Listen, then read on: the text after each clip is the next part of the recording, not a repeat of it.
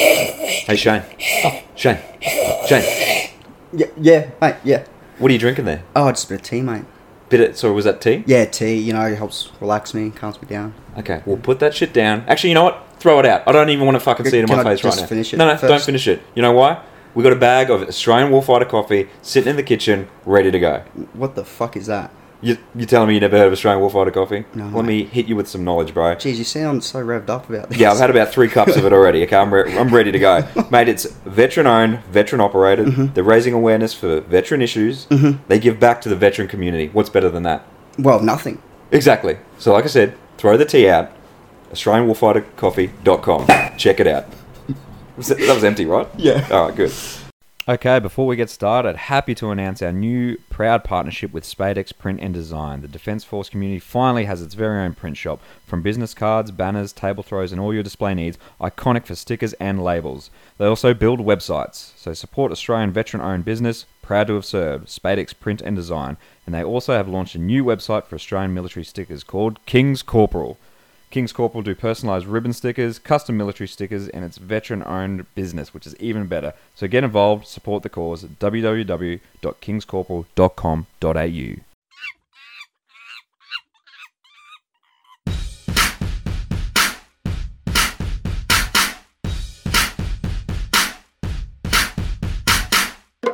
All right, welcome back to the Maladjusted Monkeys podcast. I'm your host, Tommy Archer, joined always by my favorite co host, Mr. Shane Club. Are you, Hey, all Tommy. right? Are you all right, mate? Oh, You've got that sound check sorted. We've had some issues, and uh, Shane's just been a ball of stress for the last two Oh hours. my god. Trying to set up that new laptop, it's, uh, that didn't work at all. Well, I'm glad you got it all working, mate. And we're recording, and we've got a special guest today. Very excited to have him here. Uh, he's been in the Queensland Police Service for a lot longer than I have. It's Senior Sergeant Andrew DePere. Thanks for having me. Mate, thanks for uh, thanks for coming along. We've said for a little while we were gonna we're gonna do this, so it's just worked out well that um, timing's well that we've been able to do it and get you on. Yeah, I've been wanting to come for ages, so Yeah, I'm glad I'm got some free time to come. Yeah, no, thanks. Um, well, we should probably start off. I know you as uh, a senior sergeant who's a district duty officer, but for anyone who's not in the Queensland Police Service, can you just explain what your role is and what you do? So probably for all the defence force, um, I'm probably the equivalent of our RSM, so I'm the top of the non-commissioned rank. Yep. Um, I don't. I don't want to go any further. I'm happy sitting on that rank. Yep. Um, so basically, my role as a district duty officer is I look after ten stations, um, and run and I represent the uh, chief superintendent, who's a district officer. Probably a uh, lieutenant colonel is the equivalent. I look after his his um, platoon or brigade or whatever, and um, and I'm his representative after hours. So Yep. I um, I manage the dis- the, dis- the two districts, um, roughly about anywhere from forty to fifty staff and um, I attend major incidents as well. And Oh, okay, so it's not just like a lot of, I would imagine at that kind of rank, it's a lot of admin and stuff, but you're actually getting out No. on the road and. so DDOs, we're on the road, so I get picked up from home. That's one of my perks. yep. But uh, the moment I drop my partner off, the, uh, I'm on. I'm on the road. So I, I'm I respond to jobs. I wear a firearm. I, and and as um, Tom will attest that um, most of the time I'm I'm in the thick of it. So I'm, I'm a pretty hands. You don't mind a taser deployment. I'm pretty. I'm in the thick of it most of the time, and uh, and I've been an operational police officer all my service. Where a lot, Oh, wow. where a lot of my colleagues at this this rank um, uh, haven't been on the road. They've been going off and being a, a manager of a station, I think. Yep. like that. But I, I've actually been on the road for 30 years. So, Yeah, wow. How old were you when you joined?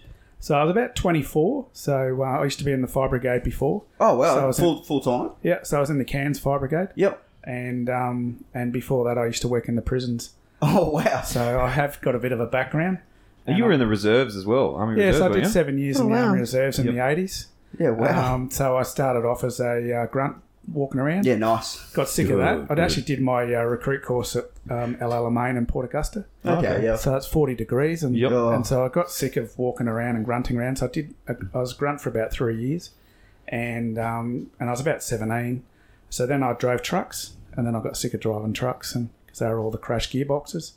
And then I finished up in the military police. So Oh, well, What okay. was that like? good. Finished Yeah. up with two hooks and Yep. got my motorbike license and, and all my other stuff. So it's it's quite good, and that's sort of precursor getting me into the into the police and the civvy civvy side. So Yep. And I'll go, Shane. Oh, I was just going to ask, what what what uh, made you want to get out of the uh, transfer from the Fires to the police? I always wanted to be a, a police officer. Like I'm third, fourth generation police officer. Oh, okay, yep. um, and I always wanted to be uh, a cop. And um, when I was in the fireys, it, it sounds glamorous, but it's really boring. You're sitting around waiting for a fire to happen, and in Cairns, where I worked, the only thing that would happen in the mornings was the um, Japanese would cook toast in their hotel room and set the fire alarm off. So then you'd have to go lights and sirens and Yeah. deal with that. And it was kind of boring, and, and I sort of applied at both the same time. And uh, and then the police took a while to come through, and when it came through, I went, you know what, i I'll be happy to go. And Yeah, Hmm. that's what that's what I came to realize because I was an auxiliary fiery for for about a year and a half. Yeah. and yeah, it was like maybe four or five actual jobs, and the rest was just like the co-op or the local grocery shops alarm going off, or someone burning toast, or overcooking dinner. Yeah. I And, yeah. forgot you did that, eh? Yeah. Yeah. Completely forgot that. and it, it got quite like it. I could see in thirty years' time, I'd be bored shitless with it and go frickin' hell. And I Yeah. don't regret it. Like I've been a police officer thirty years. I still love it. I still love coming to work. Every day is different. Hmm. And uh, Well, I, can- from working with you, like I know that you love being, like you said before, in the thick of it with the action. Like you came to my station, was it two years ago? Yeah. When you come in as the boss for a little bit, Yeah. and you could just see that just sitting behind a desk all day just wasn't did did my head in. Not wasn't for you. I, I I used to be an officer in charge of Bodetta station in uh, the country, yep. and absolutely loved it. Um, but my heart is on the street. yeah, Yeah. You know, I didn't join this job to sit behind a desk, uh, and managing people uh, has its challenges. And uh, yeah, I, there was a few people that challenged me, and uh, so I said, "Well, no, I, st- I I really want to be back on the road." And a district duty officer job came up, and and uh, I jumped at it. So you've been in, you were saying before, nearly thirty years now. So 30 years, I, I've been in already 30 years, but Yep. that's the start of the academy. So we count when you actually get out of the academy. So it's 30 years in two weeks' time. Yeah. Wow. So So when you first joined, I can imagine there'd be a big difference between what the job was like when you first joined to now, and not just equipment wise, but yeah, I agree. It When I first started, there was nothing about um, PTSD or stress or anything like that. yep. um, it's because we had a bit of a culture, and it's probably a bit like the army, where we could, um, after work, if we went to a shitty job, then we would have a drink afterwards. So we'd have a few beers. And there was a police club in town where you go in uniform after work and have a few beers. So we all would not necessarily sit around and talk about it, but we just, instead of going home and thinking about it, you actually were with your mates that were there. Decompress. And Yeah, exactly. So, Yep. yeah. Um, so that was the really, and there was a lot of camaraderie there. Yep. Whereas now the service has done a really good job of cutting that out. You'd, you'd have to be a brave officer in charge of a station to have a, a beer fridge in your station Yeah. Oh, really? because the service really frown upon it. And, Yep. and it's just, and not there was any problems. Like there was the odd problem with any alcohol, Mm-hmm. but um, yeah, the they just they just stopped all that, and so the camaraderie of the police Yeah. uh, has really died off. Yeah, well, that's one thing from when I left the military and came into the police. I was expecting the camaraderie to be just the same as the military, but, and then I quickly realised that it wasn't. Like you finished a shift, like you were saying before, and I was expecting us to hang around, have a beer or whatever, or just hang out with your mates because that's what we did in the army. You're always with your mates. Yeah, But now you finish a shift, and everyone goes their separate Yeah. Mm. ways. You know, like you don't really decompress or talk about what happened. But and I think the thing that made it easier in the army for for that to happen was the fact that you know you had to live on for a, a long uh, like four years before you even got looked at Yep. to move off base. So you were living with those people. So whether or not you you were drinking or not, you were always with your mates, always chatting with them, which was was really good. Whereas now, you know, when I rocked up to two CR after I got back in. I think I was the only one who lived on base straight away. Everyone else just moved straight off, and yep. Yep. yeah, How many stations have you worked at over your career? So I'll just do a, a snapshot. So I Yep. started in Fortitude Valley. Ah, Um, and that wasn't all- Lovely. yeah right at the Fitzgerald inquiry. So Uh, Oh, yep. half the sergeants were getting arrested for corruption. And Oh, inspectors. God. So there was a- Wow. a, lot of arrests for police. So the public perception of police was pretty horrid. yeah. Mm.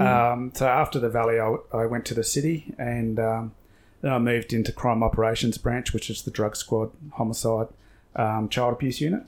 Uh, did a few years there, and and then I moved to back into uniform at orderly, and uh, from orderly I got promoted to uh, senior constable at city station, and then from City Station I went to Surface, and um, from Surface I went to Burleigh CIB as a detective.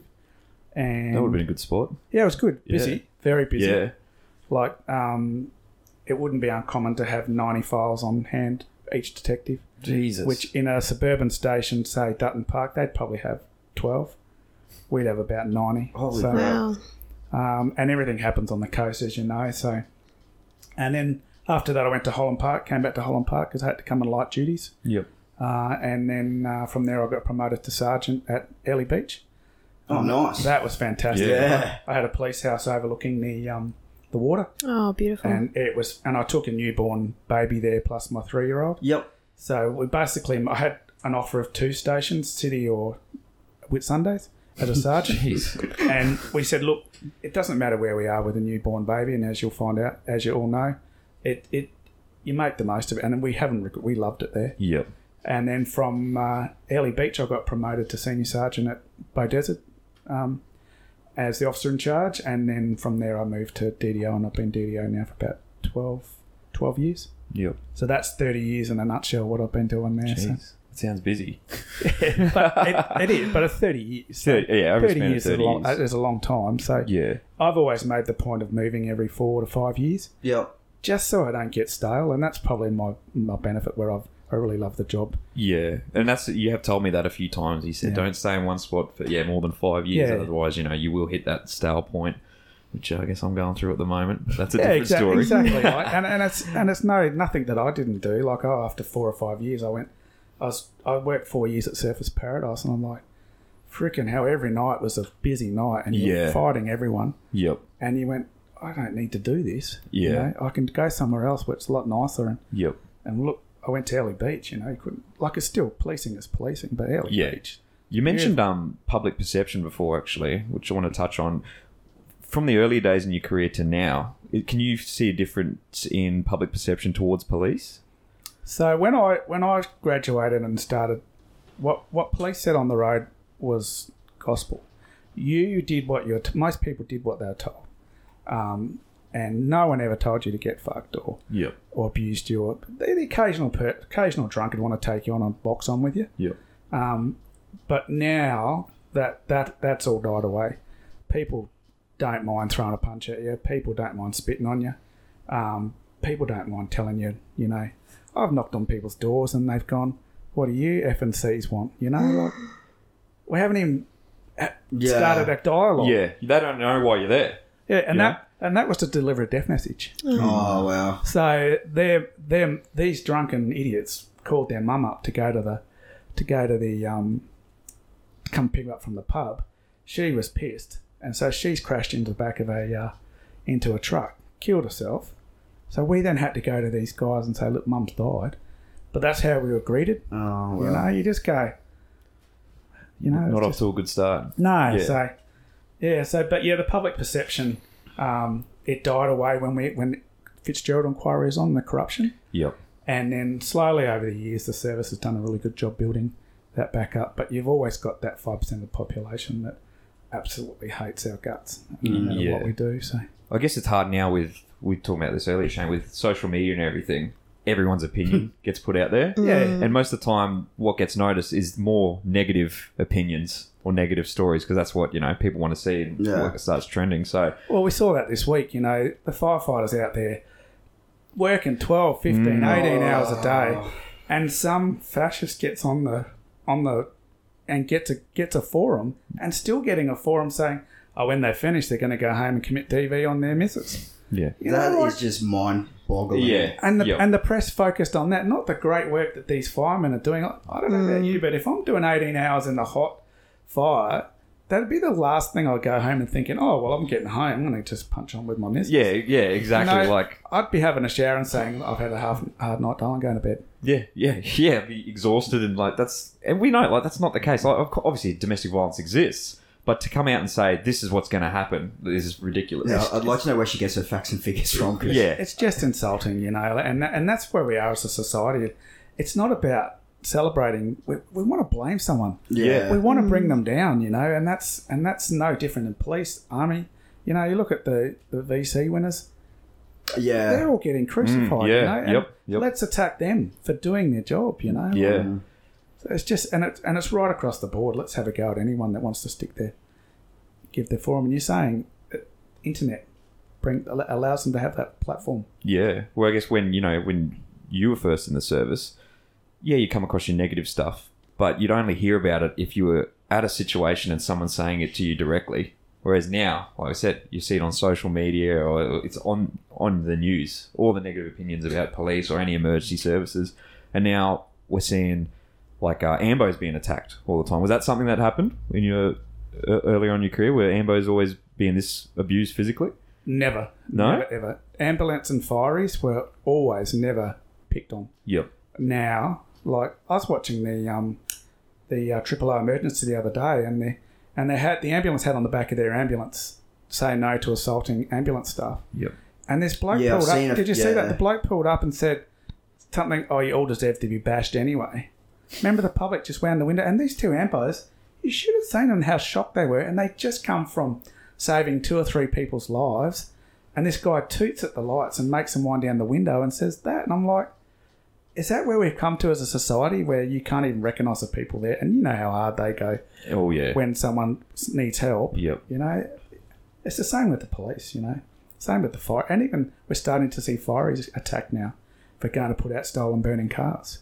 It's, it's mind boggling. Like, Yeah. I- especially Ambos and Fireys. Yeah. Well, I think a lot of the cases with Ambos, it's drug affected people, I think, isn't it? That's mainly doing the assaults. Like, It's since ICE has come on board, I think. ICE is the factor that's yeah. really close because most people, with, uh, uh, probably in, in the older days, heroin. So Yep. as soon as they stick in with Narcan, they come up fighting. Yeah. Oh, yeah. well. Because Um, it but brings them back and they're My a wife's a fighter. nurse and she, she used to get assaulted more times than I did. Yeah. Oh my god. She used to get punched and slapped all the time. She'd come home and go, "Our patient hit me today." Hmm. Mm. So, so that's you can you can sort of write that off as medication and Yeah. going through what they're going. You can't condone it, but you can sort of write it off. understand, understand it. Yeah, yeah. yeah, yeah, yeah. Um, so with going back to all the mental health stuff, we touched on how camaraderie earlier in your career is a lot different to what it is now. Did you see many people having issues early on in your career? Never. falling off the bird? Never- No. no, we never saw. We did have a lot of drunk sergeants, so the sergeants were all drunks. They, and that's probably masking what they Yeah, sort of going yeah. through. Yep. And I can sort of see now that I've come up into that into the older sort of era now where I'm the the sergeant. Yep. um, you can see why that they, they were drunks. You know, like I'm talking, they'd sit there with a glass of um, coke or a, a can of coke, and half it would be rum. That's Wow. while they're working. Yeah, and they just progressively got drunker and drunker for the shift, and you Yep. just went. So you just avoided them. Yeah. That could be what they've gone through. Yep. Um, but uh, yeah, none of the none of the constables or senior constables you'd see Yep. PTSD or someone falling off the perch because there was just that support base around. Yep. And did ever anyone ever mention when they had issues, or it just wasn't talked about? wasn't talked about, but but we did, and I, and I still recall, you know, 25 years ago, where a child was mum was taking a child off the uh, off the uh, ferry, and the child slipped in between the ferry, and it and it drowned, and we didn't find it for a couple of days. That job, when we got back to the station, everyone said, right, we're getting a carton of beer, Yeah. and we're going to sit around, and we didn't really talk about the job, but it was just winding down from the job Yeah. and not going home by yourself and going, oh fuck, you know. But we wound down, and so there was about ten of us. We're all pretty well upset, and I can name, I can see every person sitting there having a beer, Yep. but we debriefed about it, and that's the thing we don't do now. Mm. When did that start to happen? That um, people would either start coming forward, or that the um, service actually started to recognise it and start putting steps in place to uh, mitigate it, or I think we've seen the emergence over the last sort of uh, 10, 15 years yep, when we we now take people from a professional, um, so a- academic side. So we're getting graduates from university. So a lot of the people coming to the police now are university trained, where so they've left school, and they've gone straight into school and they've- they've they've done their degree and then they've come into the police.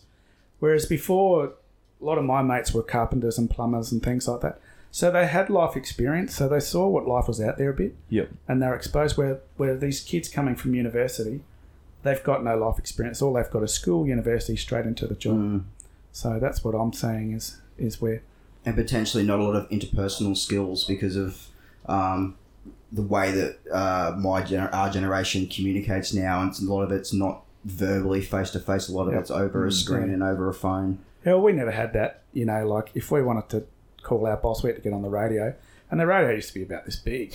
you know. A bit like the radios I used to lug on my back when I was. yeah, yeah, the man packs. Yeah, you know, you'd never want to be the the, No, the signalman. You just go, no, I'd rather be, at the, I'd, I'd rather be at, on point. yeah, In Yeah. in the earlier days, if there was someone who had an issue, d- did the service have anything in place to help them? Oh, not to the extent now. No. Not to the extent now. So, Mm-hmm. um, we the service in their defence are getting better at saying, hey, we need to do something here. Yep. So I'd say in the last 15 years, we started employing um, psychologists, you know, not enough. Yeah. We started training our police and peer support officers. So we've got about 600 of those. Yep. Um, so, but still not enough, Yeah. you know, like, uh, and I've got some views we'll talk about later what I think we should be doing, Yeah. Yep. um, both in the military and also the police. Um, Yep. And, and it's and it's mainly from my personal experience lately Yeah, yeah. that I've actually changed my whole way of thinking. Okay. What um wanted to ask you, what d- the current system we have in place? Can you just explain what the process is for if someone goes to a critical incident, um, looking after that person? All right, so uh, myself as the district duty officer, and I'm speaking for myself. I can't speak for everyone else. Yep. I actually look at my staff and saying, okay, and and and you know that I'll, I'll I won't say anything. I'll just observe and I'll see how they're coping with it, and um, and then I basically contact an on-call HSO, human service officer, which is psychologist, and I say, okay, these following people, there's five people fallen off the perch, and there's five that are still affected by this job. So then she'll send us an email, he or she will send us an email saying, look, it's perfectly normal, the feelings you're having. And then they'll follow up on Monday. Um, but it's basically left up to me at the scene to, to see how people are. So if it doesn't start with you, then something may not people may not get a Yeah. phone call or anything like that. Most of our district duty officers will contact the HSO on Yep. call at a critical incident. So Yeah. And you and me were talking about this earlier, Madison, like 'cause I was trying to explain like the critical incidents and how you do get contacted after that. Yeah. It's hard to know what's going to affect someone, isn't it? Like uh, we all know a critical incident, and by that we mean you know if there's uh, a death or like a firearm job or something like that. Um, that's an obvious one to say, hey, someone may want to talk to that officer. But there, as you and me know, Andy, like it's the little things of a job. It may not be a big job that can affect someone as well. So it's harder to pick up on on stuff like that, isn't it? It's it's the routine jobs, and uh, and when I was at Dutton Park, um, my style of management is um, that I will do managing for the first two hours, and that's answering emails, doing the finances, looking at what happened the night last twenty four hours, reading the logs, and then you probably noticed when I was working there at Dutton Park, then I would come out onto the floor for two hours, and I'd talk to my staff, not about work, about their personal life, or- and get to know them, what affects them, and things like that. Who's got kids? Who hasn't got kids? Who's divorced? whatever. And then I'd go back in the afternoon, finish off the emails, and then and do that. And sadly, that we don't do that. Mm. We don't bother to check with our staff and see how we're going. Yep. And I- out of the 35, 38 staff at Dutton Park, I knew everybody's um, details of their lives. Hmm. Not drilling right down, but I knew about them where I Yeah. could form the decision. So we we're saying before, the backdoor stuff that comes and gets you is if you're a parent, and, and we've got the Lady Salento or the Children's Hospital in Dutton Park. Now that is a fantastic establishment, but it's a burden on the police that work in there because every critically injured child from around Queensland gets choppered in there and flown in there. So you're talking a police officer with a three-year-old son, or a police policewoman with a or with a three-year-old son or a six-year-old, and we're sending them to Lady Salento for a child that's passed away. You know, are we bothering to ask about whether are you all right with this? yeah. So what I've started doing as a DDO, and it's just me, none, none of the others do it, but I, I actually say before you dish out that job, you need to ring me first, and then I ring the crew that's going to get the job and say, "Are you happy to do this?" And people have said, "No, I'm not," and so that that's just that little thing, you know, that can affect someone who goes home to their three-year-old child. So And that's part of that. Um, I guess that critical uh, um, management of your personnel. yeah, uh, like understanding, yeah, like you were saying before, if you know that they have a family and how old their children are, so oh well, I probably won't send um, X because he's got you know kids roughly the same age, but you know why is a single uh, s- single guy? We'll send him, or you know, are you you happy with that? Yeah. Yeah, And but follow up afters and say, look, how how was that job? yeah, How you going? You know, and so that's that's what we don't do very well. And I was sort of saying before, like when I- I've done management training at university level, nothing nothing at all is about how we manage our troops like that who are involved in critical incidents. My nephew's at uh, ADFA at the moment. Yep. A- ADFA. yeah, Yeah. Canberra. There's nothing in here. So he does a three year university um, course, and when he finishes that, he does the Air Force grab him and say, okay, now we're going to teach you how to be a leader.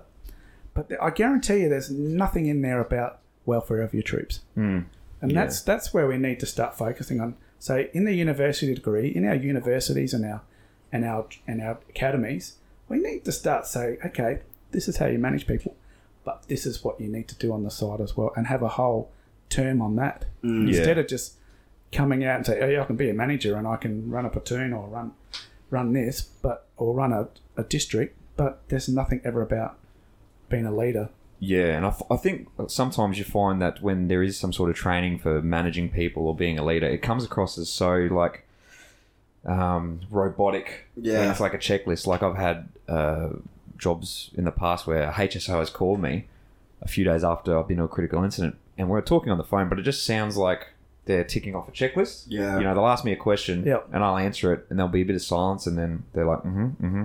Oh yeah, I can understand what you're trying to say there. And it kind of felt like they weren't really listening to what I was saying. They were just like writing stuff down. And I'm sure they are listening, but their interpersonal skills, like it's hard to do that on a phone. yeah. You know, I was like, oh, I've never met this person before. And if you don't Are they feel funny? listened to as well, then What's that? if you don't feel listened to as well, and you're just like these guys don't care, that's going to affect you as well. Yeah, yeah, exactly. Like, Well, it just reinforces that, like, yeah, I just want to get out of here and go home, and I couldn't be bothered. Um, Yeah. Well, you feel like it's just an alarm's popped up on their phone and they've gone, oh God, I've got to ring Andrew. yeah, You know, yep, I've got to see. And I'll, I'll talk about what happened to me recently in a, in a little bit, but um, I really think our psychologists should be embedded in the. yeah, yeah, And, and so they need to be police officers before the psychologist. Yeah. So they don't have to do five, ten years in the police service or five or ten years in the army, but at least put them through basic training and say Mm. this is what they're exposed to. Yeah. At least put them out in the field at a deployment and say this is what they're exposed to. yeah. This is what's going on. So if you put a and, I, and I've been a, wh- a while now. What are the platoons or battalions or whatever? So why isn't there a psychologist that's been an army personnel embedded in each platoon Yeah. or each battalion or whatever? Why is there not a psychologist? Like the police service got eleven thousand police officers. How many HSO psychologists do you reckon we've got in the don't police? even know. We've got I only know- six. We've got six. Six to do eleven thousand. What? Wow. So How's there only six? yeah. So they're not police officers. They don't know what it's like. And so they're just ticking a box, and you just go, why don't we train them and say, and there's plenty of psychologists out there who- who are graduating, Mm. guarantee it. Why don't we say, okay, you want to be a psychologist, let's hire 30 psychologists, but you're going to do a year being a police officer first. Yeah. Then you can move out of that, and then you can be embedded into a big station like Mount Gravatt Station or Fernygrove Station. They've got their own psychologist. Yep. And how comfortable would you be sitting down talking to someone you know they understand what you're going through, but they've got the processes to help you? Mm. That would be amazing. Well, one thing I've noticed since we started doing the podcast, obviously I'm no professional psychologist, but since being open about, you know, my ups and downs and things I've been through, once people started listening to the podcast at work, people would get in a car with me, and people I've worked with for like, you know, three, four years would just start telling me all this personal stuff about them. And it would become like a decompression shift where I just listen to them and say, well, I I understand what you're saying. You know, this is the stuff that's that I've been through and what's helped for me. And I think because, you know, I'm a police officer that's on the road and being open about, you know, my issues, they s- people are happy to talk and then they feel better about it. And that would work. Like you said, if you have a psychologist that's been out on the road, but they have the professional, um, I guess, background to listen and give advice, but then say, well, I also know what it's like on the road because I've done it. You know, I think people would, you know, respond really well to that. Yeah, exactly. And it's the same with and and it crosses over to defence force, crosses over to the fireys, crosses over to the ambulance, crosses over to doctors and nurses. You know, like we just don't place enough emphasis on it. And how much would it save for work cover f- for a start? Yeah. You know, I know the police is about 100 police officers off on work cover now on, with uh, mental health issues. Mm. Yep. You know, so those 100 are not at work. Yeah. How good would it be if, if the, the psychologist in bed, who knows anyone, knows Mm. those people and goes, Righto, I'm dropping round to see them today. Yep. And then talk about it and say, Those feelings you've got, it's all natural, Yeah. what you've been exposed to. Yep. So, and it'd be it would come across less clinical. I think Yeah. that's where you know when it feels just like a clinical kind of meeting, someone you don't know, you're reluctant to kind of open up about it. Yeah. It just it just seems odd, but yeah, if they were embedded, you knew this person, you know, you got to see them like once a week, just even just in passing to say good day or have a coffee or whatever. Even when you're feeling good, you know, when you do have those down times, Yeah. I think it'd be easier to open up and have a chat with them. and what about if they're in uniform? Mm. Yeah, You know, well, so they're a sworn officer. Yep. Or they're they're a defence force officer or defence force enlisted person. So they're they're in uniform. yeah, So straight away you can relate instead of someone sitting down with with a HSO or a PSO or whatever who are not in uniform, Mm. and you can relate. yeah, I think yeah, I think that would work. So Would you reckon that would cross over to defence, Shane? Yeah. Um, it will It's all- probably never happen. it's, But, it's, uh, yeah. it's, it's all It- about it- it's all about money. yeah, hundred Oh, And percent. what yeah. and what the police look at is okay, they'll go, how much is this going to cost? Yeah. And the first thing they'll ask in the next breath is, "What's the benefits?" Mm. You know, like um, I'll give you an example of what North, New South Wales Police have done, and they and they've done a really good job. So they've actually hired a warehouse. So this warehouse is a fully equipped gym, and embedded in there is a psychologist, embedded in there is a dietitian, uh, embedded in there is a psycho- psychiatrist, and uh, personal trainers. So they and counsellors. So they basically, when you fall off the perch, you're transferred to this this section for three, six months, however long it takes, and they rebuild you and they put you back on the path where you can come back as a productive officer. Mm. Not staying home for three or four Mm. years and never coming back and getting pensioned off. Yeah, You know, and so See, that's a great idea, and like a there's no wellness stigma centre. Awesome with it. idea. So, yeah, like a wellness center. Yeah. Yep. And so they re- and say, okay, we understand that you've been through this trauma, but we're gonna we, and it's perfectly normal. And now we're gonna rebuild you. And Victoria's just moving that way as well because, uh, unlike um, Queensland, we, I think we've lost about ten officers in the last ten Yeah. years Yep. to suicide. Victoria lost thirty-five in the same Oh, time. wow. Federal police have lost 25. You know, so if they and th- that would probably only cost 10 million dollars a year, but the savings Mm, of not losing that trained officer Mm. and putting him back on the street. So Yeah. Yeah. Well, like you said, rebuilding, it's a perfect way to look at it because, yeah, when you go off work, you pretty much cut yourself off from the job completely. Go and the home. community And- from yeah, your and you- work. yeah, yeah. your community. So then when it is time to come back, you're just being rushed straight back into it without like an integration, I Yeah. guess, without rebuilding an integration. Yeah. I get, the army kind of does that. Don't like, I guess, With when- the um, Soldier Recovery Centre. yeah, I don't know too much about it, but that is, do you know anything? It- Not really. I, I haven't gone there or anything like that. Yep. But um, I was just thinking like, y- while like all these things would be like really good, nice to have like a, a psychologist embedded into your unit would be awesome. Um, I reckon they'd have to just. One thing I'd, I'd like to see is like not just on a, a one-on-one basis where they're engaging with people with issues, but potentially like a like a PTI, like a physical trainer, where they're coming up with um, you know, uh, training programs for, for the squadron or for the for the section or for the platoon. Yep. The same way a psychologist should be thinking about ways in which they're going to develop and foster a um, a um, Build a c- culture. a within the- culture within a of group. um, Yep. people talking Yep. um, or being able to open up. Because I've noticed a lot same same thing with some of the people from from works and from some of my old units. You know, they'll actually open up to me now and like just by them being able to open up and talk to someone who they know has gone through a similar thing, even if you know it, it's not from a deployment or something like that. Um, I, I feel like that's what's helped me the most is n- not necessarily like sort of talking to the psych helped, but um, just talking to a mate first can be like enough to get you onto that path. Mm, Ah, um, Yeah, so I don't know, it's so complicated, man. It is. But just remind me, you've told me about something you've um, done recently, but not in too much detail. Something you did with the first years that come Yes. through. So, uh, about uh, about seven months ago, I went to a uh, and I, I worked out it was a friend of mine. I didn't realise at the time, but I went to a uh, police suicide, and he he'd actually medically retired out of the service with a with a um, illness, and uh, when that illness progressed, he he decided to take his own life. So I was the DDO on the shifts. So I went there, and I was very conscious about who was going to get exposed to this this incident, and um, so after I left, it did affect me, and and I'll, and I'll talk about a few things later. But um, it affected me, and I sort of broke down at the end of the street and had a bit of a tear up about it because I then realised I actually knew this person. And, and when you're looking down at a, a person that's deceased, you really can't tell who's who. But I actually, when I drove off, I re- and it came back to me. I went, "Shit, I know this person," you know. So, um, so what I what I thought then, what can I do to stop this ever happening again? How can we bring those ten deaths down to zero? So um, basically, I, I target the, the new constables coming in. So on their first day of being sworn in, I do a lecture, and it's a bit corny. It's about half an hour. I've got a, an ex police dog. She's black, and so I bring her in as a prop. So she's the black dog, and the black dog wanders around the room, doesn't discriminate against who gets mental illness.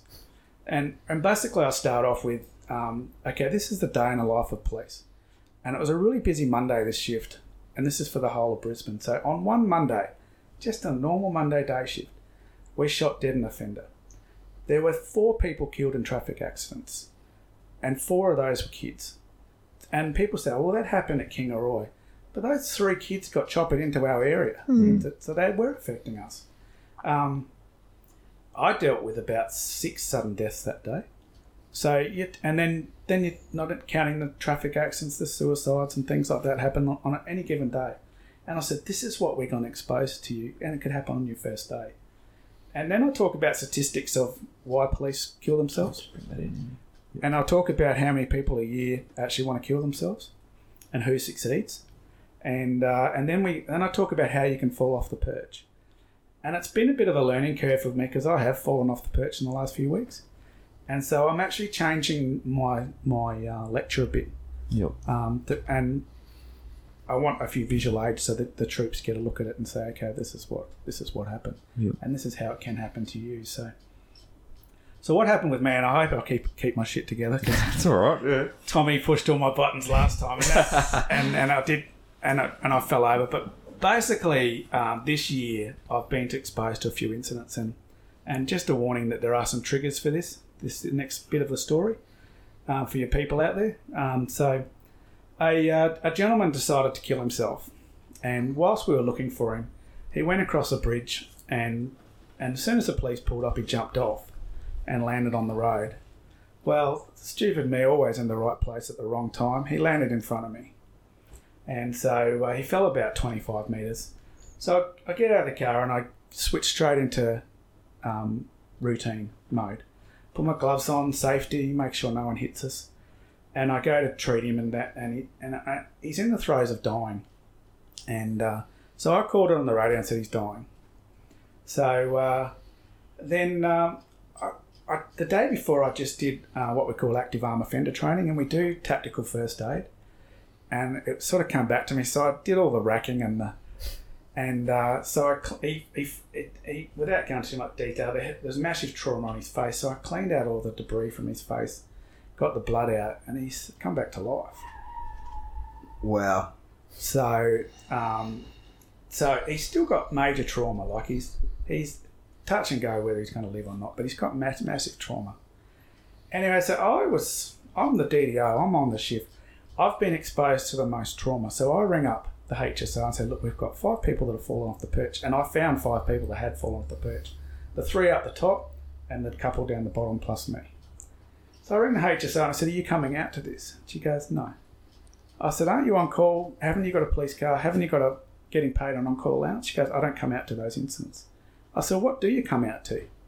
She goes, Oh, police shootings and things like that. I said, Well, this is up there. So she so she didn't she didn't um, come out. She gave me advice how to get to the troops. So I'm looking after all the troops because there's a there's a few there that fell off the perch. Me and I didn't. I was just doing managers management. Yeah. mode. And uh, anyway, so I'm getting everyone sorted, and, and there's a couple that I want to follow up the next day and say, How you going?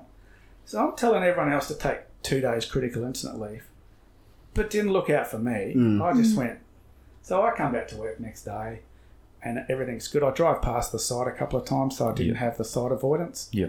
And um, You did that intentionally. yeah, Yeah. Ah. yeah, One time it was lights and sirens, so we, we flew straight past. Yeah. And it just so happened that one of the police officers went sick from a station, and, the, and so normally I put the crew in my car with me, Mhm. and she just happened to be a counsellor in a previous before she joined the job. Okay. So she didn't ask me too many questions, but she we just talked, and it was good. It was a good day. So the next day, Monday, I had a, what we call an admin shift, so I was off the road, and then the Tuesday. Um, Oh no! uh, On the Sunday, the next day after it happened, the HSA rang me and said, um, "Who's a trained psychologist?" And I explained the whole job to her. I gave her a briefing note exactly what happened, who was exposed to what, and uh, she said, "How are all the troops going?" uh, did you manage to speak to them all and, and help them out? And I said, yeah, yeah. And she's about to hang up. And I said, well, what about me? And she goes, what do you mean? I said, I saw the most trauma. I was exposed to the most trauma. And she goes, oh, how are you? And I said, a bit fucking late now, isn't it? And hung up on her. And then I get this token phone call the next day from the HSO and just ticking the boxes Yeah. not really giving me any things. And and then I came in and saw Tom the next day on the Tuesday. Yeah, I think it was the Tuesday. Yeah, and we started talking, and he could see I wasn't right, and uh, and I I s- started to lose it. So he pushed me into the side there, and, but the whole day room saw that I lost it because I just couldn't keep it together. After. Yeah. And then the um, one of the bosses grabbed me and took me upstairs and said, "Look, I'll drop you home." And I said, "Look, I'm not suicidal. I'm just upset." Yeah. Mm, yeah. So I realised straight away that, and and trust me, I have seen more things than anyone else has seen, but I think my my cup was just too full. Yeah. Yep. So and uh, straight away I recognised something was wrong. So I pulled myself off the job and I said, right, I need to take some time off from this job. So I've gone on work cover. Um, straight away, I, and one of the guys said, "You need to get hold of this psychologist. He used to be a copper for eighteen years, so he did twelve years in Western Australia, and then he did eight years or something in the federal police." So I said, I want to get hold of him. So the first time I had to go see him was at Namble because that's the only appointment he had. Yep. So I went and saw him, and it's the best thing I ever did. And and I and I've never been to a psychologist in thirty years. This is your first time Yeah. seeking like external help. Yeah, okay, and, Okay, and yeah. I've always not that I haven't fallen off the perch before. Yeah. um, but I have. Um, but I've never sought professional. But I Yeah. realise I've got four years to go. I don't want to take this into retirement. I don't want to Mm, fuck up my retirement life. yeah. with this hanging over me. So I wanted to get it treated treated straight away. And this this guy's really good. I won't mention his name, but he's a really good bloke. And that's the secret. You've got to find someone that you're comfortable with. Yeah. Mm. Yep. Anyway, so he he started talking to me and, and he's given me a few good tips. And I've seen him four times now. And uh, we alternate between the city and that. And uh, he he sees about 40, 50 cops. He specialises in police. And uh, he, he's astounded that um, the lack of support we get. And so, so I'm going through, and, I, and I'm making a point that, I'm, and I'm really good, like I've probably like your listeners and probably like you, Tom, is um, I woke up with this feeling in my guts and I knew I was going to have a bad day. And I just said to my wife, it's a funny feeling that I had in my guts. Um, like the first couple of days after I took um, sick leave, I was a mess. I was crying every two seconds, and you know, and I said, right, I'm going to have to. So I- I stopped drinking alcohol straight away because it's dep- depressive. I upped my fitness, so I've been going to the gym every day. I go for a walk every day, and um, I, I talked to my wife a little bit, and then I just basically withdrew from the job and said, right, time for me to heal. Yeah. So my psychologist says that I've been exposed to a massive trauma. He doesn't think I've got PTSD. Uh, he said that usually takes about four weeks to come on anyway. Um, he says, but your body will take eight to twelve weeks to heal. And uh, so I've gone through this. Like some days I'm a sad sack, but I've just had six days of feeling really good, and then I had another sad sack day and Yeah.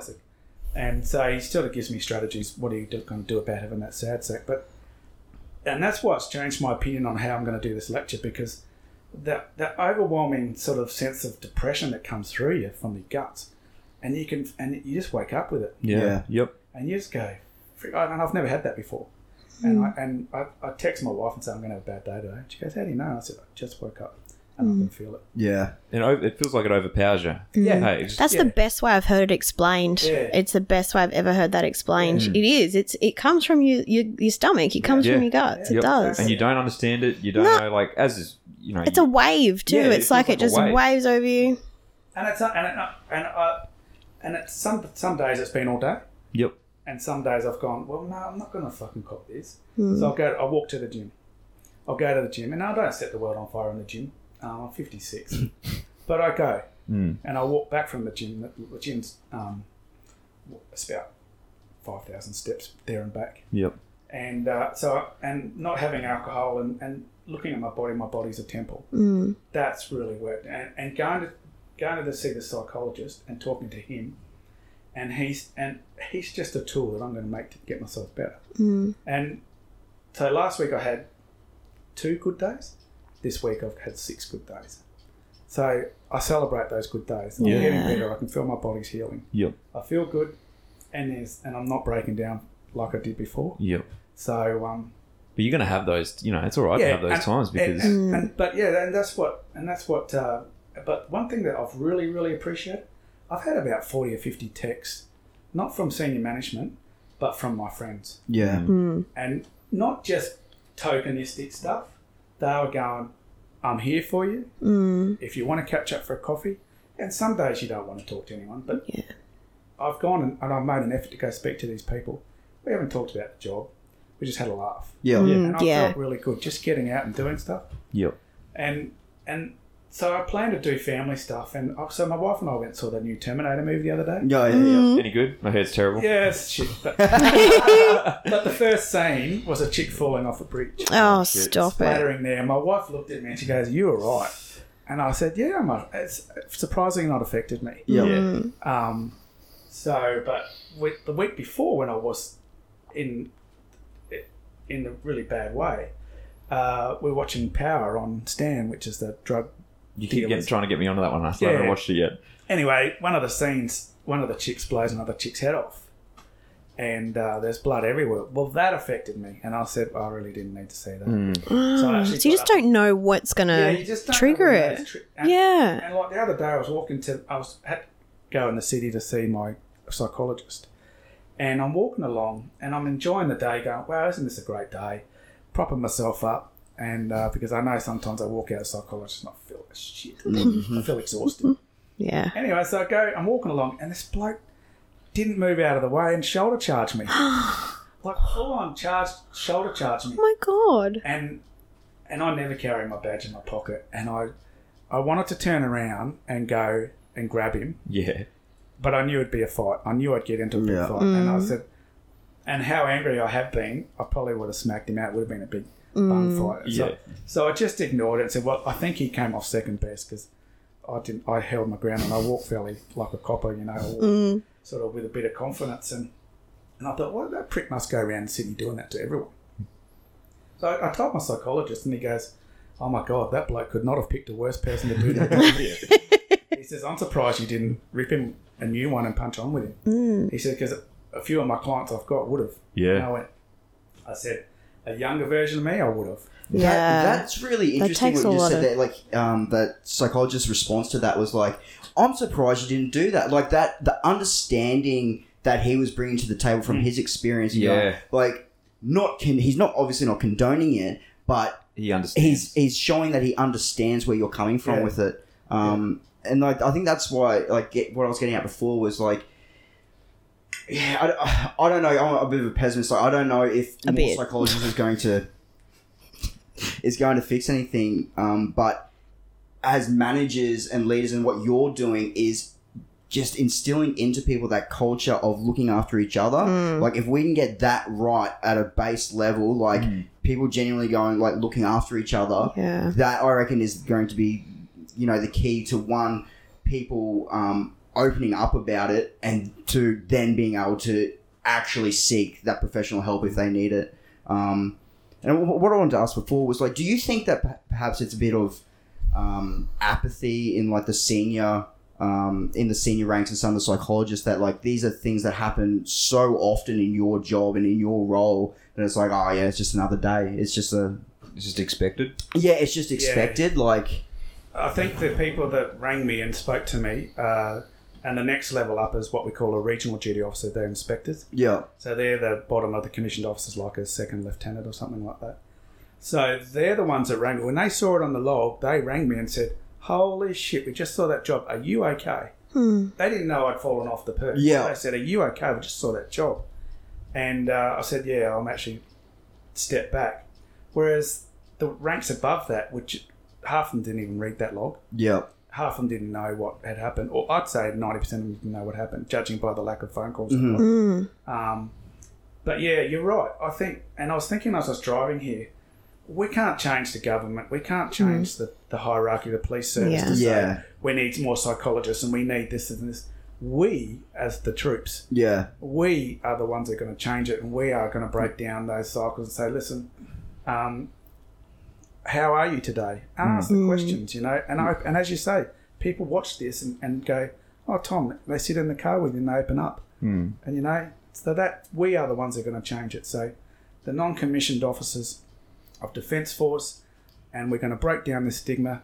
And it's mainly and it's mainly men because women. Are, I- I'm jealous of women because they've got such a good network with their friends. You talk on a better level to your friends, Yeah. Yeah. whereas men, we just don't talk on that level. No. And that's the barrier we need to replace and say, it's not a gay thing, it's not a bloody thing, it's just we need to talk to our mates and say, not are you not using the token are you okay is I feel what you're going through, I've Yeah. been through it, this is how I get over it, and this is where it, and as I said, this is where it starts for me.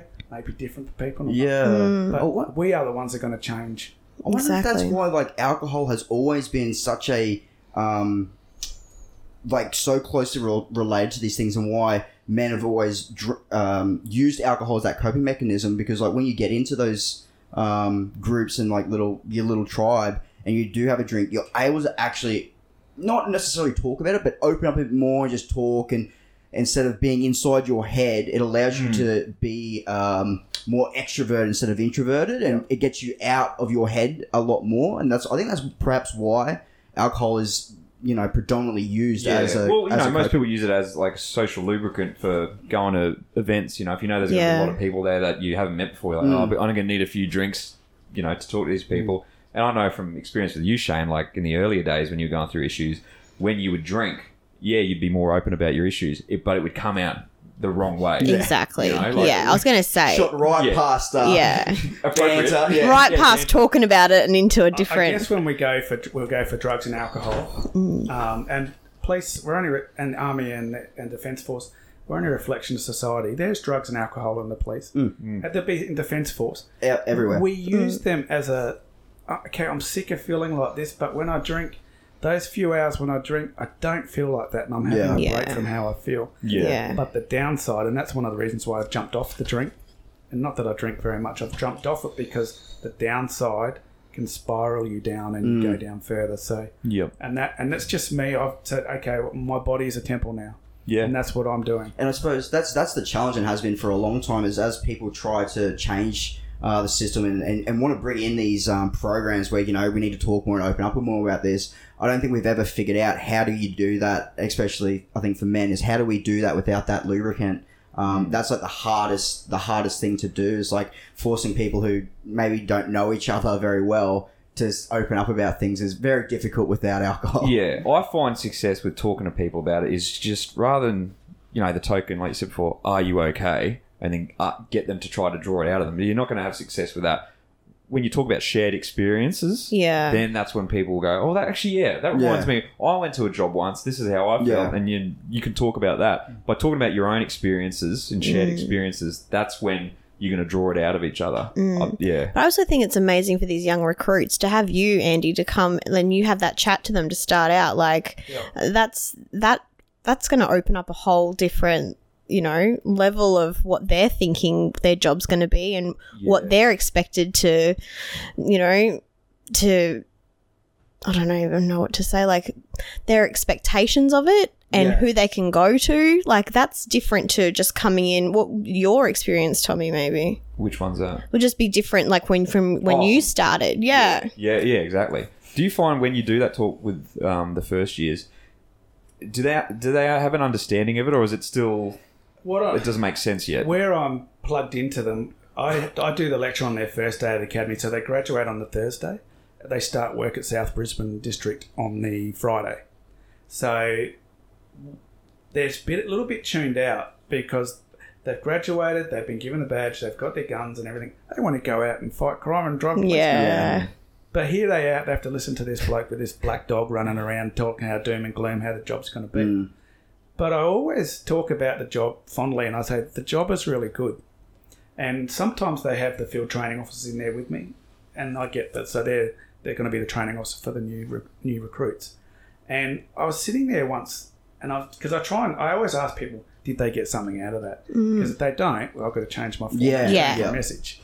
Um, and I sat there, and there was this senior constable in there, and he's jaded. You could tell he was jaded. He was sitting there with his arms crossed. Hmm. He was giving me no body language, and he's just glaring at me.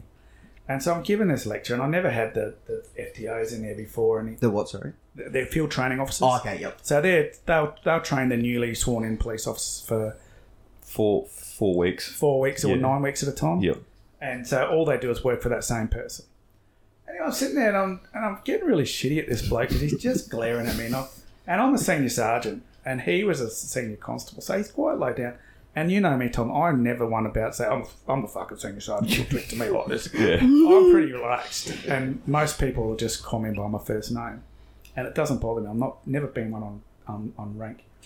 But this guy was shitting me off. And anyway, at the end, he asked a question. I went, oh, here we go and he says, "Well, people might be reluctant to talk to you because uh, you'll know that they'll get their gun taken off them and they'll get counter duties." Yeah. Yeah. And I said, "Well, I've actually spoke to the the bosses, and that's not our focus." Yeah, sure. If you're if you're critically injured mentally, of course we've got to take a firearm off you. yeah. If you're getting admitted to a psych a psych ward and you're on strong medication, of course we're going to take your firearm off you for your safety and our safety. But if you're just reaching out and saying I've got a problem, we're not going to take your firearm off you. And he said something smart. I I didn't catch it. And so I, s- I finished up and I said to the I, s- I finished up and I went, "Right, I'll, I'll get the shits with you." so I said, um, "Look, when when you get out there, if your FTO ever says to your TJF, the job's fucked, get rid of him. Go to your training officer straight away and say you don't want to work with that person, because I don't want you getting Yeah. taught by someone Yeah. that hates the job already, Yeah. and who's got that negative attitude. And I- Yeah. that's one thing I've hated. Not I know coppers have had on their personalised plates, TJF, and It's next level. I, I really hated that because, as I said, I've done this job for 30 years. I still love coming to work. And people that start the shift, I was like, oh, the job's fucked, you know. well, what does that instill in you? You just Yeah. go, Yeah. "Oh." Mm. So, And that's it's the same in the army. Like guys, you know, get FTA. over it. They've had enough. You know, and it just brings everyone else Yeah. down. Like Yep. it's yeah, it's very frustrating. Um, It changes the whole mood, doesn't it? It Yeah. changes the Yeah, vibe of sets the whole. Yeah, sets the mood. and eh, you can- and you can see it in a station when, you know, when you got a good crew on. Yeah. You can feel the vibe. You you have, walk a, in. you have a great shift and everyone gets out and, and has a great time. And, and it, sometimes it's shit, but you get out there and have a good time. yeah, Yeah. It, No. it is shit, but like you've chosen to do that. You chose the army. The army didn't choose you. um, but you know, you've got to make the most out of what it is. There's going to be shit days, but you have to make the most out and remember why you're doing it in the first place, and that's to help people. And Yeah. if you're not getting enjoyment out of that, you're in the wrong. You're in the wrong gig, and that's the same for any job or any service that you're in. Yeah, absolutely. We're starting to teach now resilience training. Mhm. So the service is spending a full day, and the psychologists spend a whole semester on it. We cram it into one day. So we do a bit. You do a bit of pre-work, and they ask you all the questions, and then they they come in there, and they, and then you get a score, and you get a score for all the different sections like personality, and everything like that. So they go through and they do this score on what sort of person you are. But resilience training, they're saying, okay, we can't stop police getting exposed to this trauma that we see, and it'd be like the army getting deployed. You can't stop them seeing the trauma that you're Yes. Mm. going to see but we can build resilience in them so it's not going to affect them so much. Yes. So we, and that they if they do like myself, if and I'm and I'm crediting that I keep myself fairly fit, that I'm a- able to bounce back and I am up to six days, you know, a week that I'm good. Yep. Um, I don't think it, if I wasn't resilient, I think I would have fallen off the perch and I wouldn't be back to work for about six months. Yeah. So that's what we're teaching in the services, okay? And what we're saying is that you need to exercise. You need to watch your diet. You need to watch how much piss you drink. Yeah. you need to wake up in the morning and say, it's going to be a great day. Look at the sun. It's a beautiful day. Mm. How lucky am I? If you jump out of bed in the morning and go, oh, fuck, the job's fucked. Mm. Got to go to night work, whatever. It sets the mood for the whole day. Yep. So, yeah, that's what. And and there's and there's no shame in what falling off the perch. That's what Yeah. we've got to get across. Yep. And if you look at it, and I come from my, my in laws are all doctors, and a lot of their friends are all doctors. An endocrinologist once said um, we had to put one of my kids on some medication. He said it's only a chemical imbalance. That's all we're doing, fixing up that chemical imbalance. Yeah. You know, our bodies aren't t- trained, whether we're police, military, or whatever. We're not trained to see what we see. No. That much Hmm. Yeah. stimulus. Yeah. And That's what I've said before. Like with our job, you don't know what you're going to next. Yeah. You know, Hmm. one minute you're laughing with your partner having a coffee, then all of a sudden it's on. Your adrenaline's shot through. You're seeing Yeah. stuff you weren't really expecting to in that moment. Then you're done with it. Then you go to the next job, and you're constantly spiking. You, as a human being, Hmm. yeah, you're gonna have some issues from that because Yeah. you're all over the place. It's not your body's not meant to go through that much fight, flight, resistance. Yeah, exactly. yeah. And, that's, and that's exactly what uh, a lot of my the psychologists said. You either got to fight or flight. And when I was talking about that job when I when I got out of the car, a, a guy stopped his car and was getting out of the car, and a push bike rider stopped his car, and I'll never forget the look on their faces when I actually because I was about ten meters back from when it happened, but I and they were right there, so they getting out their cars, the look on their face and they had the fight or flight. I had the mode. I was in mode like, okay, we got to, I've got to put Yeah. gloves on. I've got to do safety, and then I've got to treat this person, see if they're treatable. They just went like this, Yeah, gone. Mm. Didn't stay. They never hung around, and this guy sped off the push bike rider. Yep. So they had that fight. And that's a story. They'll they'll go back to their families and they'll tell that story forever. It's like a big moment in their Mm. life, probably seeing that. they're trauma. I guarantee you, they'll Yeah. be traumatized Yep. from it. Yeah. And then we go to that. Who knows how many times we'll go see that, you know? And there's, you know, you'd have over 30 years service, you'd have so many traumatic events. You probably haven't even, you can't remember some of them. I yeah. remember all of them. You remember all of them? But there's that many, you know? And some are going to be worse than others Yeah. as well, obviously. And you can only tolerate so much. Like you said, like the cup's overflown, like 30 years worth of overflowing. Yeah. Yeah. But see, as I said, I'm, I'm, re- I pride myself that I am pretty resilient. And, and one of the things that's in my head in the initial stage was taking the sick leave Yep. and breaking down. I was embarrassed when I broke down at Dutton Park, Mm. and because I'm the I'm the person that is the rock for the whole district. Yeah. And and one of the focuses I've been pushed back to me is you need to focus on yourself. Yeah, Yeah. definitely. And then what would you do differently? Mm. And you know, I'd do differently. I wouldn't chase after that bloke that shoulder charged me and beat the shit out of him. I remain calm. you know? Yeah. Yeah. Yep. So, but that's that's the thing, you know. It's a fight or flight. I think that's a great. Mm. But I think it's important. You just said before, you know, when you and me were talking in the day room and you did break down, you said you were embarrassed about it. I think it's important for people to see that our leadership suffers. Oh, as well. yeah, Like you're out on the road all definitely. the time, and yeah, we expect you to be that rock, and that's how we look at you. But to know that, okay, fuck, he can he can feel like this as well. And it's okay. And it's he okay, can come yeah. back You know, better. nothing to be embarrassed about. Oh yeah, but it's just. But yeah, that's Mm. It's just yeah, you, naturally, yeah. that's how you the feel. Mm. inner voice is the worst voice. you know, Oh, like- yeah. Yes. It's your And that's why biggest, I think biggest whoever's critic. listening to this or watching this, you know, other coppers will appreciate you coming on and talking Hmm. about this stuff because they don't, you know, you don't always hear about this. There's so many of us. Yeah, There are so many of us that are that are suffer in silence. I don't think you can Hmm. do this job for more than twelve months and not have a job or something that affects you or be affected in some way because, like we said, you go into these things. Like you can't hide from these things. You, you have to go to these jobs. That's one of the reasons why I built that gym up. That's one of the reasons why I invested in this gym downstairs. The, the gym was shit. It was doing nothing. This is at uh, our, our At your station, Yeah, at our yeah. station. So yeah. while I was there, um, I had the luxury of being there for a while, and because the last boss retired, and I saw this space, and I said, right, if if these guys are going to cope with what's out there, straight away they need a good gym downstairs, and the gym that we've got now, uh, and another bloke's jumped on board and, and run with it too. Shout out to Brady. Good work, mate. Yeah, um, and he's actually won an award for it. The gym is is better than any Snap Fitness. Oh, wow. It Yeah, is- it's good. It is fantastic. That's so good. and it, and it, there's a bar set up down there now, so people Oh, can good. Have, have a drink afterwards. Mm. So just those little things, you know, building resilience, getting Yep. our troops strong. But yeah, it's okay to break down, and I, and I agree with that now. It's okay Yeah. to break down. It's okay to share your feelings. Yep. It's Mm. okay to shed a tear, Yeah. Hmm. Absolutely. With um, and it doesn't make me less of a man. no, God, You no. less of a man to all. it women. humanizes Mm. us. Yeah, exactly yeah, right. Yeah, because a lot of the public, you know, with all the stuff we deal with, they don't see this side. They just expect a lot of They people see the expect- uniform. They, don't see the, uniform, they human. are, you yeah. know, and when we're dealing with their job, you know, they want all of our, our attention, and rightfully so. But they may not understand what we've been through. or what you've earlier in been that to. day, or what we've yeah. been to earlier in the day or days leading up. You know, so yeah, this humanizes us.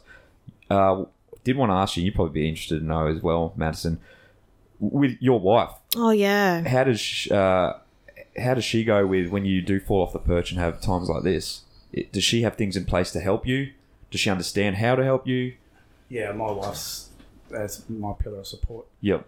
Um, what I what I did, um, what I consciously stopped doing uh, a, a while ago, was relaying everything that happens at work Yep. Mm. because what I was doing was it was stressing my wife out, and she's more worried about me. You know, um, she always says, um, "You're the strongest, most resilient man I've ever known. The things that you you see and do, and you just bounce back." Yep. And ev- since this happened, and she's, but she's always been my rock, Yeah. and I always can bounce off her. Um, she was away that weekend, so I didn't have, and and it's nothing. She went on a girls' weekend. Yeah. Yeah. Uh, Who knows what's going to happen? Exactly. Yeah. So she t- t- knew straight away. She said something wrong. And uh, I've, I've got into bed at night and I've had a punch up and I've got a black eye or something. And she said, only recently I got into a punch up. And, uh, and I had to go hands on with someone. I hopped in bed. She was dead to the world and she woke up and said, Are you all right? You're injured.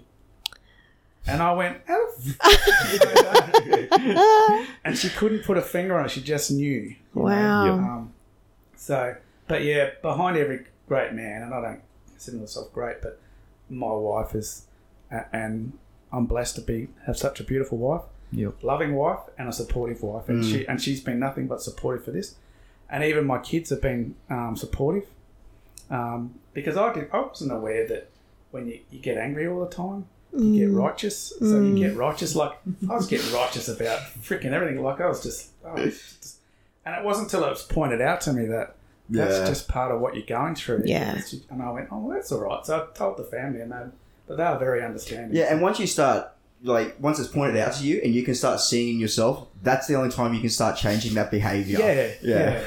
And, and my wife's We'll start changing it. Shane. How many times I got to Takes point it out? my wife's got a really good.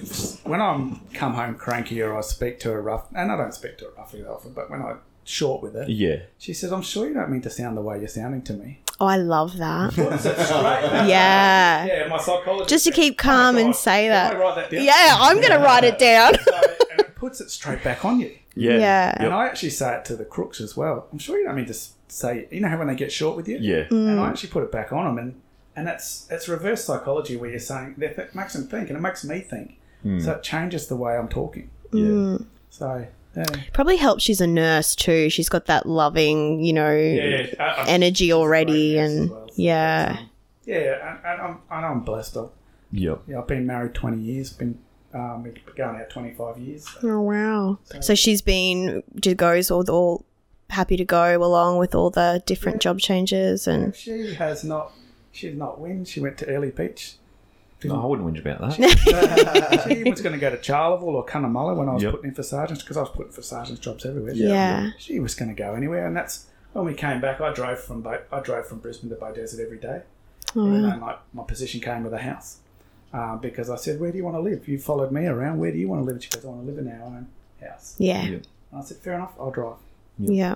So, but yeah, resilience training. You have got to have someone that you can speak to. Mm. So we spoke a lot about you know the um, programs and things they're starting to bring out for um, for police officers now. Is there anything where um, there's support groups for spouses or work groups for spouses, or e- even like just at a station level where? Because I know at my work, like um, they try and organise you know functions and whatnot, and get the partners involved, so all the partners can meet each other and things like that. Are- Are you guys doing that kind of thing as well, or? Uh, only for really critical incidents, Okay. like a uh, police shooting or something like that. Yeah. the psychologists actually come to the partner as well and and and in bed with them as well, because you it, they're affected as well. Yeah. Well, that is actually that, that is good because the ar- like you said, the army's starting to do that, aren't they?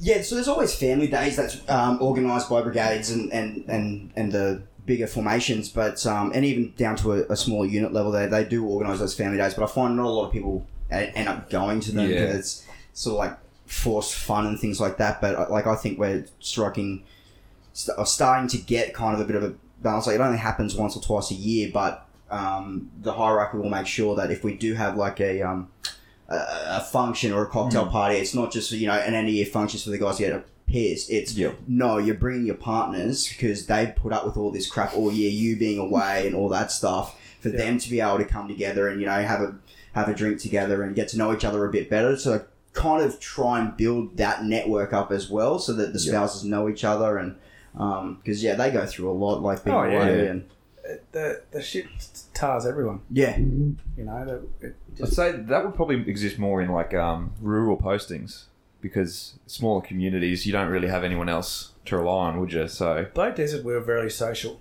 Yeah. Early Beach were very social, mainly because the social club was the end of my front yard. and, and the boss that I work with, and that's one of the reasons I went there. He's an outstanding boss, um, and we're set, sorry to see him go because he got promoted, but he was really big on uh, having functions. Like Yep. we'd have a function every uh, every couple of weeks, so we'd Yeah. have barbecue, and we'd all and wives were always encouraged to come, wives and girlfriends and boyfriends, Yep. always encouraged, and there would always be a good turnout. mm, So and th- and that was his doing, and that's what one thing he saw. And we were Early Beach. All the bosses want to come and visit Early Beach. yeah, So we had the commissioner, we'd have the assistant commissioner coming all the time. You'd have the superintendent because they they say, oh, "I'm going to Early Beach to do a station visit," yeah. but really they're going there to have, "Oh, look at this lovely place." So- so Sorry, yeah, so that's but yeah, that's that's the best I've seen it at, Yeah. at Whit Sunday Station. Uh, that was the one of the and and I tried to bring that in at By Desert as well. yeah, Um, so I'd make sure that okay, let's have this function and let's have golf days and yeah. I really believe like on a ground level, like that first line of defense for, for people's mental health is forming that strong knit community and like tribe. Um, and making sure that you know, like, you're not going to relate to someone or even go and talk to someone if you don't know them. If you only see them for like, you know, five minutes here and there, like as you're passing them and things like that. Like until people get to actually know each other, mm. in a social setting, not necessarily about work, that's when people Yeah. start to open up more. Yeah. No, I agree. and, and try not to talk about work too much. Yeah. Mm. You know, Try Yeah. and talk about life. you And I think know. that, and Yeah. that's where the, I think the spouses come in and make it that a whole lot easier because Yeah. they're not they don't want to talk about that crap. You know, They- No. you know, there's heaps of other stuff going on that they you know, and they're able to like kind of mediate that. Uh, yeah, that's why I hate when you go to like, you know go to work drinks or whatever, and I'm like, don't I don't want anyone to talk about work, and then you always hear that phrase. Someone will say, "So I was at this job the other day, or I had this one job." I'm like, ah, don't do it. Let's Yeah. just talk about other stuff. Surely you've got hobbies. You know, Mm. sure you have a life. Well, the, the visits that I've had from people and gone to have coffee, the ones that I've really enjoyed is the ones we didn't talk about work. yeah. I've had visits from people and they'll tell me about the most horrific jobs they've been to. I don't want to hear that. No. I don't want to hear that five people got splattered all over the road. No. You know, like I want Uh, to just talk about shit. Yeah. I just wanna Yeah. say, oh, this coffee's nice. Oh, what a great day. Yeah. That's one thing we've said like just about every episode. Yeah, it all comes back to that identity, and we talk about it with soldiers finding a new identity. Same with first responders, emergency services, coppers. When you're not at work, you don't just be a police officer. Like have have other things, have things you can talk about. Another social network as well that aren't just in the job. Yeah. Well, that's when you get jaded and Yeah. you have issues. Um, mate, I- like for, if you have a final message or final note, especially for police officers listening, do you have one for how to look after each other? What we can do at a station level, maybe to look after each other? Uh, just look at your people. Look at like, and that, and that's one thing.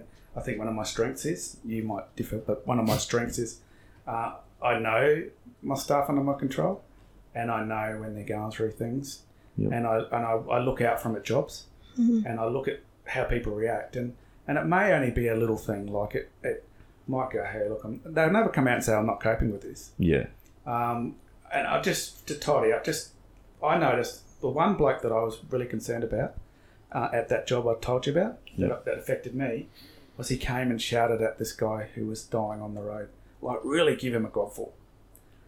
And- like having a go at him. Oh yeah. Why the fuck did you do that for you, Yeah. stupid cunt? And Well, that's a red flag right there. Oh, I isn't it? looked up. I couldn't stop what I was doing, but I looked up and went, right, I'm going to go see you. Mm. And I made a point the next day to go see him. And I rang him that night and I spoke to him and said, um, I just wanted to touch base and see if you're all right. Because I'm not. I'm not all right. And I said, I broke down at the top of the street there. And he goes, I really appreciate it because you normalised it for me. I th- he thought it just himself. Yeah. Yeah. And what we need to do, and as I said before, the the enlisted people, the non-commissioned officers, are the ones that are going to solve our friends' problems Hmm. and be there for them, and not just say, "Oh, text them and say, oh yeah, uh, I'm here for you." Yeah. Make an effort, go see them. Yeah. Let's have coffee. Let's do coffee, and don't talk about work. Don't tell us about your gory bloody jobs. Just talk about life in general. You know? Yeah. Just spend time with them and yeah, Yeah. chat Have a about laugh. something they're else. sitting at home. They're sitting at home, and if they're having a bad day, it, they're going, "Oh, woe is me." Yeah. You know, so yeah, I think as we're the ones, and blokes especially, we're the ones that are going to break down that stigma Mm. and help our mates. Yep. Absolutely.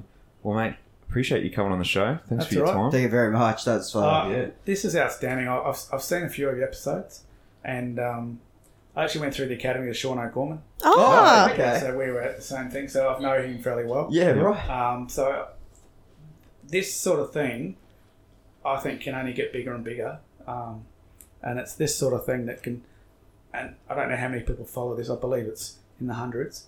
So Fair few now. We're getting there. you know, so you're reaching out to a fair few people who are sitting at home watching this, and saying, "Hey, that's that's it's all right." The way I feel, it's all right. Mm.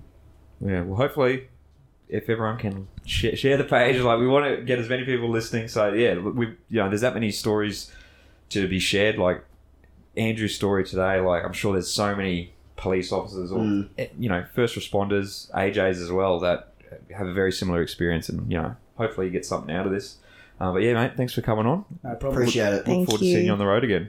Till next time, the maladjusted monkeys, we're out.